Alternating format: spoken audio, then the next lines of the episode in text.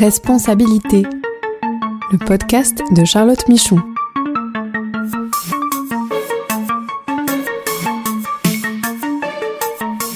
Droits humains pour comprendre les nouvelles obligations des entreprises.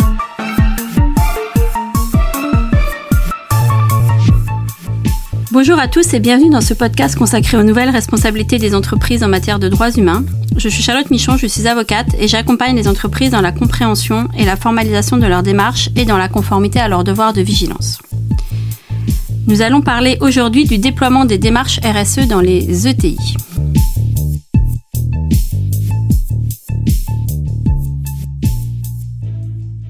Alors bonjour à tous. Aujourd'hui, nous allons parler du, déploiement des démarches RSE dans des plus petites entreprises et donc dans les entreprises de taille intermédiaire, puisque comme vous le savez, euh, elles sont soumises aussi à, déjà à des obligations de reporting extra-financier qui vont s'amplifier et vont bientôt être soumises aux obligations liées au devoir de vigilance qui va toucher des entreprises de beaucoup plus petite taille que celles euh, françaises aujourd'hui.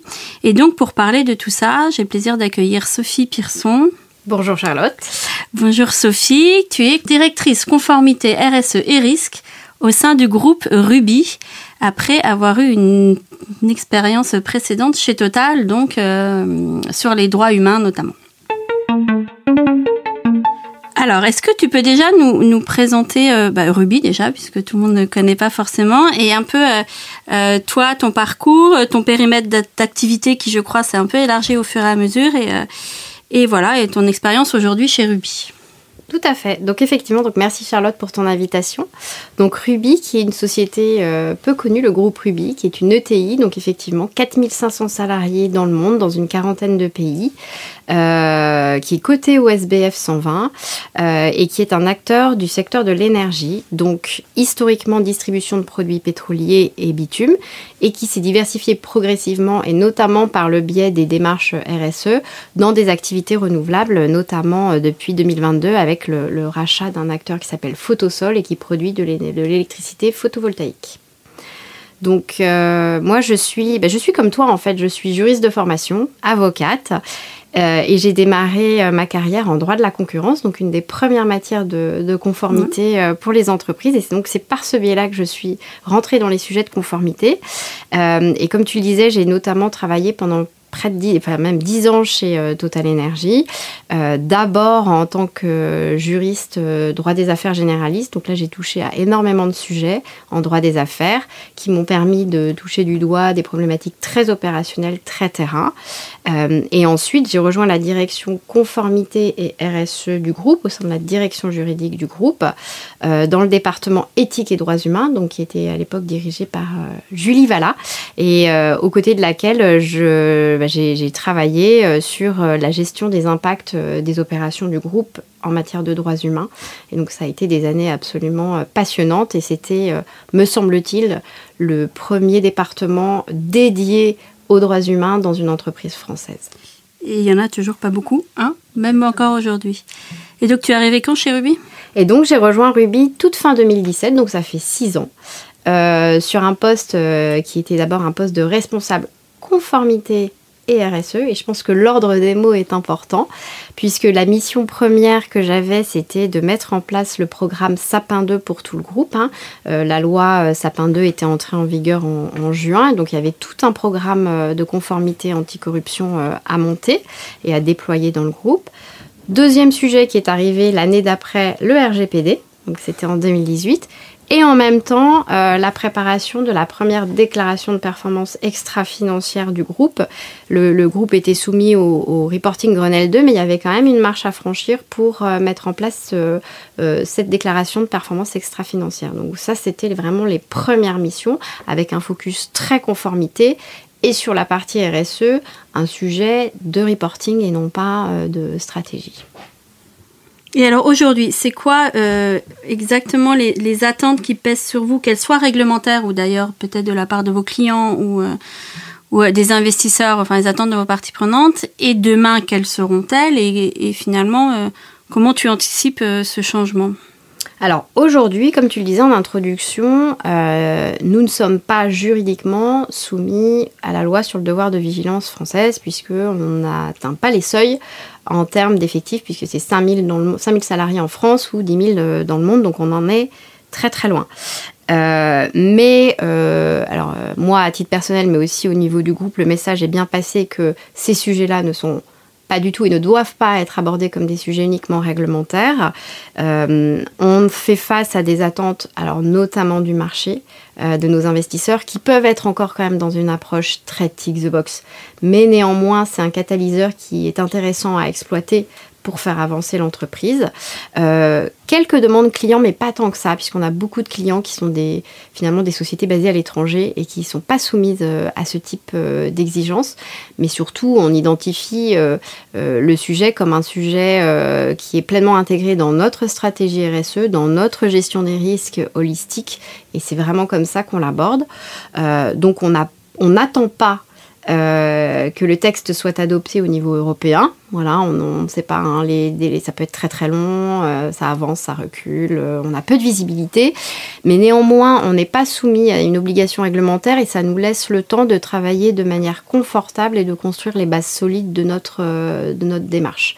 Voilà, et c'est d'ailleurs comme ça aussi, alors pas que vigilance, mais plus généralement, que mon poste a évolué et que de conformité RSE, je suis passée à RSE et conformité, que j'ai pris un poste de direction, que j'ai rejoint le, le, COMEX du groupe, euh, qui montre aussi euh, en quoi le top management a bien compris l'importance euh, de, de ces sujets-là. Et donc on aborde ces sujets-là sous un angle vraiment stratégique et pas tick the box. Même si on se conforme évidemment à nos obligations réglementaires, mais ce n'est pas l'objectif premier. Et le fait d'avoir du temps vous permet peut-être plus d'embarquer les collaborateurs aussi euh, en interne, de leur expliquer euh, pourquoi et de faire les choses euh, progressivement. Oui, alors effectivement, ça prend du temps parce que dans les ETI, on est des équipes très resserrées. Donc c'est à la fois un avantage et un inconvénient. Euh, équipe resserrée, ça veut dire que on n'a pas 50 euh, 000 comités théodules euh, à consulter pour faire avancer les projets. Ouais, c'est super. on gagne en agilité, en enfin, on peut avancer vite sur les sujets. La contrepartie, c'est qu'on a des équipes qui sont sur tous les sujets en même temps. Il peut y avoir une certaine fatigue parce que, comme je le disais en introduction, bah, on a plein de sujets qui sont arrivés en même temps où chaque année, en fait, on a une nouvelle couche. Et donc, c'est beaucoup de, de choses à absorber avec des gens qui ont des postes qui sont bien occupés sur leur fonction corps et euh, qui n'ont pas toujours beaucoup de temps à consacrer sur l'élargissement de leur fonction, même si on essaye de leur vendre comme euh, bah, une évolution aussi au sein de leur poste, de la manière de regarder les choses de manière plus globale, de travailler en transverse et de sortir un peu des silos. Euh, quand tu dis des gens qui sont bien occupés, c'est-à-dire que toi, tu as un réseau, j'imagine, en interne, mais ils ont des fonctions à part entière et la partie conformité RSE s'ajoute. Alors, on a, on a deux types de profils sur ces sujets-là, effectivement, hein, parce que tout ça, tout ce qu'on a mis en place, c'est un travail d'équipe. Je fais absolument pas ça toute seule. J'ai démarré seule et aujourd'hui, on est en à peu près une quinzaine de personnes euh, que ce soit au niveau du siège holding ou au niveau des têtes de branche dédiées au sujet de conformité ou de RSE donc dans nos postes euh, à temps plein. Euh, on a un réseau d'ambassadeurs d'environ 35 personnes, donc quasiment dans tous les pays. Euh, mais bien entendu, on s'appuie sur des fonctions autres, HSE, RH, finance, qui doivent consacrer du temps en plus, et c'est une brique en plus euh, dans leur poste. Donc il y a des personnes, comme toujours, qui sont très contentes de, faire bouger leur poste et d'élargir, et puis d'autres qui le sont moins, mais bon, ça, ça, ça fait partie de la vie de l'entreprise. Je pense que c'est pareil dans les grandes entreprises. Mais oui, ça, c'est pas spécifique à nous. Et alors, par rapport à ton expérience en grande entreprise, notamment, euh, est-ce que tu, alors, j'imagine que c'est pas euh, noir ou blanc, mais euh, finalement, est-ce que c'est peut-être plus facile d'embarquer les gens sur ce sujet? Parce que la proximité fait que, voilà, et l'intérêt opérationnel est peut-être mieux perçu que dans les grandes directions corporate des grandes entreprises où finalement ils sont assez loin du terrain. Ou, ou finalement le fait qu'il y ait beaucoup plus de ressources a priori en grande entreprise rend la tâche plus facile. Non, alors je pense qu'il euh, faut, il, y a toujours des avantages et des inconvénients à chaque situation et donc il faut capitaliser dessus. Euh, ce qui est vrai, c'est que dans des entreprises euh, avec des équipes plus resserrées, finalement on se connaît mieux. moi, je connais quasiment tous les patrons de pays. Euh, donc ça permet de travailler ensemble, de les impliquer. Alors c'est pas toujours facile, mais en tout cas il y a cette proximité. On va beaucoup sur le terrain pour aussi être en ligne et bien percevoir les, les challenges qu'ils rencontrent. On a des, des, des, enjeux très hétérogènes au sein du groupe et donc c'est ça aussi qui rend les choses à la fois intéressantes et à la fois difficiles. Après, c'est vrai qu'on a moins de fonctions support euh, sur lesquelles s'appuyer. On a des fonctions, par exemple, qui n'existent pas, comme les achats. On n'a pas de ah fonctions centralisées. Donc, la mise en place d'une démarche achat responsable, achat durable, c'est un élément clé dans une démarche de vigilance. Euh, bah là, il faut qu'on aille euh, parler quasiment à tous les, à tous les pays. Donc, euh, c'est vrai que ça peut, ça peut rendre les choses un peu plus compliquées, mais en même temps aussi très intéressantes. Après, ça permet d'embarquer d'embarquer mieux, je pense, le travail de cartographie, d'identification des risques que vous avez peut-être commencé au titre de devoir de vigilance. Euh, du coup, ça permet d'avoir une meilleure visibilité et euh, que chacun qui soit vraiment euh, finalement propriétaire et en relation avec les fournisseurs puisse être initié à la démarche. Exactement. Je pense que le challenge, le challenge, c'est la remontée de l'information la consolidation, parce qu'on n'a pas tous ces process euh, euh, forcément très formalisés. Alors on l'a formalisé sur la RSE, mais il y a beaucoup de sujets où on l'a pas. Et effectivement, pour faire des états des lieux, eh ben, ça nécessite d'aller chercher beaucoup plus d'informations, euh, de, un travail de retraitement, etc. Mais en même temps, ça nous permet d'avoir une vision beaucoup plus fine, beaucoup plus fine des choses. Oui. Et donc les, les futures obligations ne te font pas peur? on, enfin, c'est, ça fait partie de, de, de, la vie de la conformité et de la RSE. Hein. Je pense que si on n'est pas à l'aise avec le fait que l'environnement euh, est très très mouvant, très évolutif, euh, euh, il vaut mieux pas faire ce métier. C'est ce qui le rend aussi passionnant. C'est vrai que ça peut être euh, usant euh, de, toujours euh, se remettre à l'ouvrage et de ne pas pouvoir capitaliser sur un certain temps. on est passé de la DPEF et là on passe, nous on rentre dans la mm. CSRD dès l'exercice 2024. Finalement en peu de temps, on, voilà, on bouge en permanence. Mais je pense qu'il faut vraiment le regarder comme des sujets de, de, progression euh, de stratégie. Et si on sort de, du, voilà, si on se dit le, plan de vigilance, ça va être, euh, ça va être pénible, painful, il va falloir qu'on fasse ça en plus. Ça va pas aller. Si on se dit déjà dans la CSRD, il y a des enjeux qu'en fait on va intégrer, il faut vraiment faire le lien et le regarder de manière euh, cohérente et holistique. Je pense qu'on est déjà en train de construire les choses en fait, et après ça sera effectivement une question de mise en forme dans un plan qui répondra aux attentes euh, des parties prenantes, puisque j'ai lu avec intérêt aussi la première décision de la Poste. Oui. Voilà, dont je pense que tu parleras prochainement dans un de tes. J'ai fait un podcast déjà. Ah d'accord, je l'ai loupé celui-là. Mais, euh, mais en tout cas, euh, voilà, ce sont des choses qui sont, qui sont en route et qui sont capturées par d'autres réglementations aussi et la technicité des sujets, parce qu'en réalité, c'est quand même, je pense, l'environnement, au climat que je maîtrise moins, mais ça, ça demande quand même, il y a beaucoup plus de référentiels et aussi de réflexes techniques à avoir. Euh, ça, c'est quelque chose que vous arrivez euh, à appréhender euh, petit à petit ou, ça reste compliqué? Alors, ça reste compliqué. Hein. Il ne faut pas se cacher derrière son petit doigt. Ça reste compliqué, notamment les sujets de droits humains. Hein. C'est des sujets qui peuvent faire peur, donc on les aborde pas forcément avec le vocable droits humains. Hein, voilà, tu le connais bien. Euh, on parle de sujets qui en fait sont parfois déjà traités dans l'entreprise, alors pas forcément euh, sous le prisme impact euh, externe, risque saillant, etc. Mais à partir du moment où on arrive à changer ses lunettes, on peut les faire comprendre. après, c'est vrai que ça nécessite quand même de la formation. C'est pour ça qu'on s'équipe pour ça que les équipes ont grossi, euh, parce qu'on doit faire face à cette technicité. Et n'oublions pas que nous, on est euh, comme beaucoup de multinationales dans des, dans des pays où en fait on est un peu comme des extraterrestres quand on vient parler de ces sujets-là. Donc je pense qu'il faut vraiment garder les choses de manière très opérationnelle, très pragmatique. Euh, pour que les gens ne soient pas complètement perdus. Après, c'est aussi le sens de la matérialité des impacts de la CSRD et de la priorisation des risques Devoir de vigilance. Exactement. On est en train de finaliser notre analyse de double matérialité avec consultation de parties prenantes externes.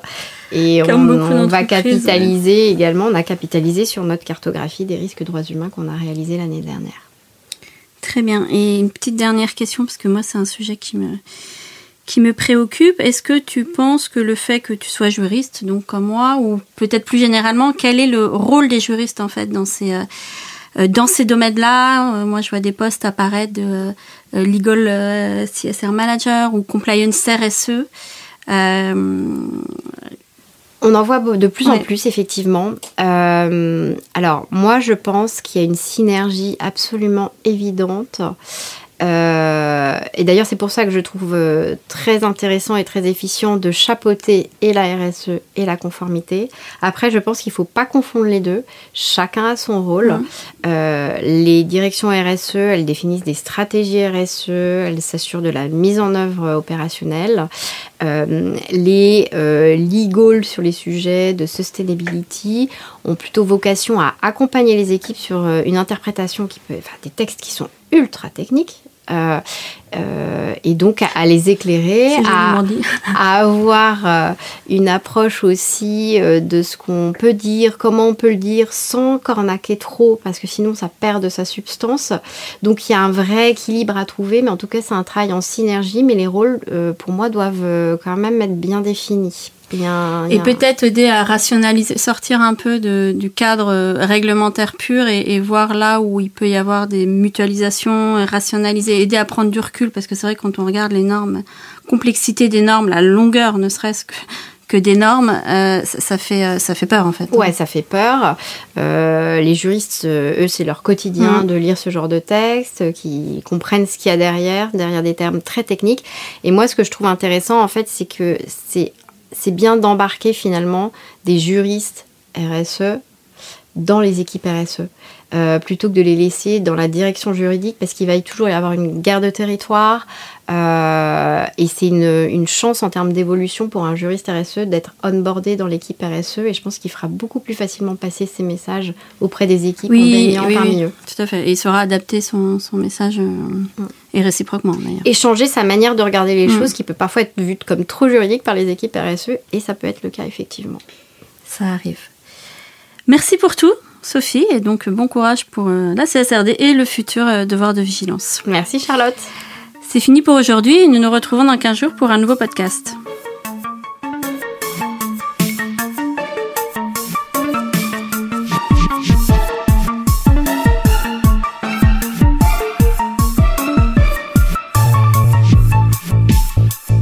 Ce podcast est proposé et présenté par Charlotte Michon.